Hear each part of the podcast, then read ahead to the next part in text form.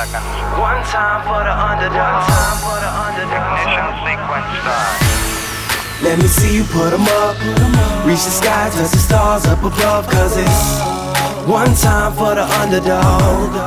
One time for the underdog. I have never met a person who doesn't like winning. Everybody I know loves winning. Everybody loves winning. Matter of fact, my office is filled with faces who loved winning. You know, you got Tyson here, you got Tiger here, you got Brady here, you got Jordan here, you got George Washington's autograph. You got a bunch of people here that are winners. These are guys who won. These are guys who won at the highest level. But the one thing I can tell you about winning is that most people, uh, I was talking to a guy the other day, and this is kind of going to get me into the next one I want to talk to you about is the guy's coming up to me saying, you know, I, I beat everybody and I'm doing this and I'm doing, I'm so great at what I do. And then I said, against who though?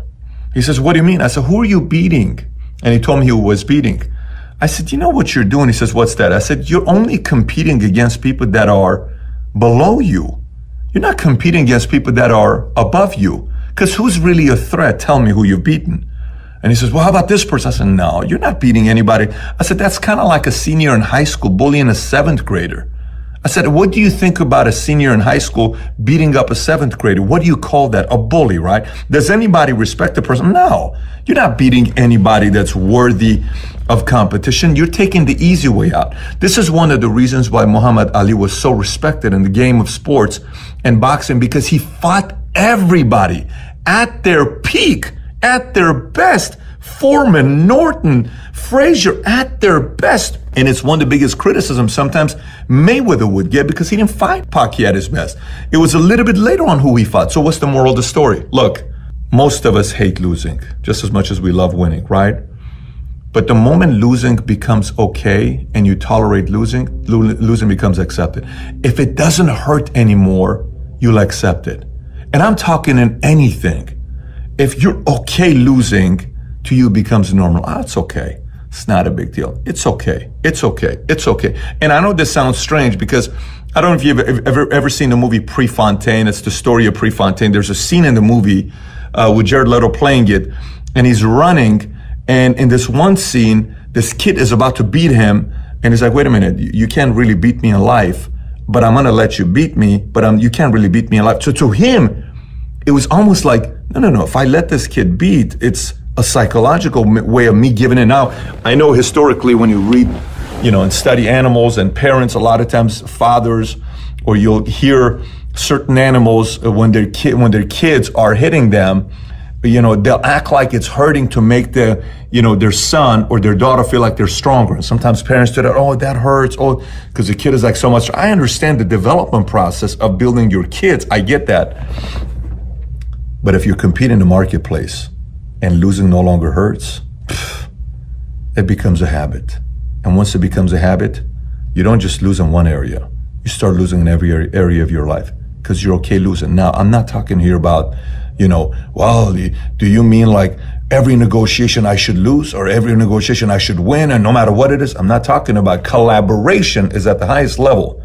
I'm not talking about you being okay to What I'm talking about is you're growing your business okay, and you're going up against somebody, and all of a sudden you lose one time, you lose second time, you lose third time, and you're okay with it, that mentality stays here and it sticks. It's a spirit.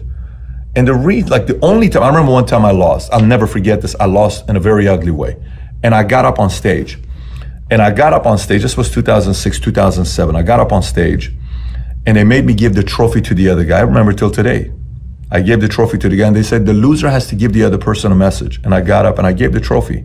Very honorable, very easy going. I gave it to him. I congratulated the guy. And I said something, I whispered something in his ear. I said, I just want you to know something. He says, What's that? I said, You will never beat me for the rest of your life. Never.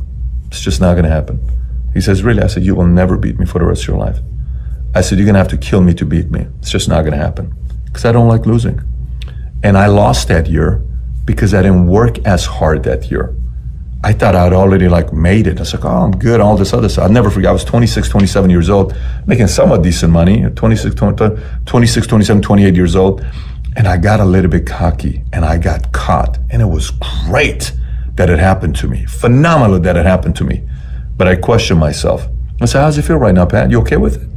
Yeah, because you know most people right after they lose, oh, they go to have a few drinks to kind of get over it. I internalized the pain. I went to my room, looked at myself in the mirror, saying, "So PBD, tell me you okay with this? You okay losing in front of 600 people? You just lost right now, that's an ugly loss. What are you gonna do about it? Huh? What are you gonna do about it? You're gonna be okay with it?"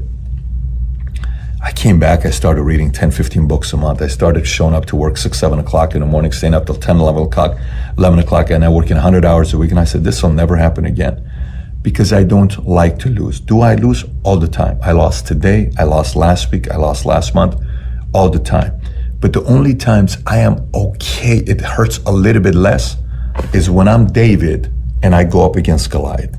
In every measurable category, odds are against me to win. I'm not supposed to win because I'm facing a Goliath.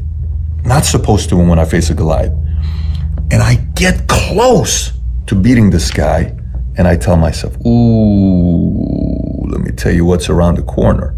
I can beat these guys here soon. Man, it hurts because it was so close. But wait to see what's going to happen next month, or next year, or next quarter, or three years from now. But I'm coming. I'm coming. Uh, and I know this sounds crazy to some people, but it doesn't sound crazy to Roger Federer or Nadal or Tiger or Brady or Jordan or Kobe or Magic or Rock. It doesn't sound weird to these guys because it's the wiring. And you got to think about that. So, very simple question for you. Very simple question for you. How do you respond when you lose? Are you okay with it? And after you lose, do you just forget about it and move on? Or do you come out as a whole different person, changing, improving, saying, wait till you see what I'm going to do next? No one knows that. Only you know that. Because there's only one person that can answer that question, and it's you. And by the way, if you watch this video, I got another video I want you to watch. It's how to think big as an entrepreneur. If you've never watched it, click over here and go watch the video, How to Think Big as an Entrepreneur, because it has a lot to do with today's message. Have a killer week, everybody. Thanks, everybody, for listening. And by the way, if you haven't already subscribed to Value Valuetainment on iTunes, please do so. Give us a five star, write a review if you haven't already. And if you have any questions for me that you may have, you can always find me on Snapchat, Instagram, Facebook, or YouTube. Just search my name, Patrick Bet-David. And I actually do respond back when you snap me or send me a message on Instagram. With that being said, have a great day today. Take care, everybody. Bye bye.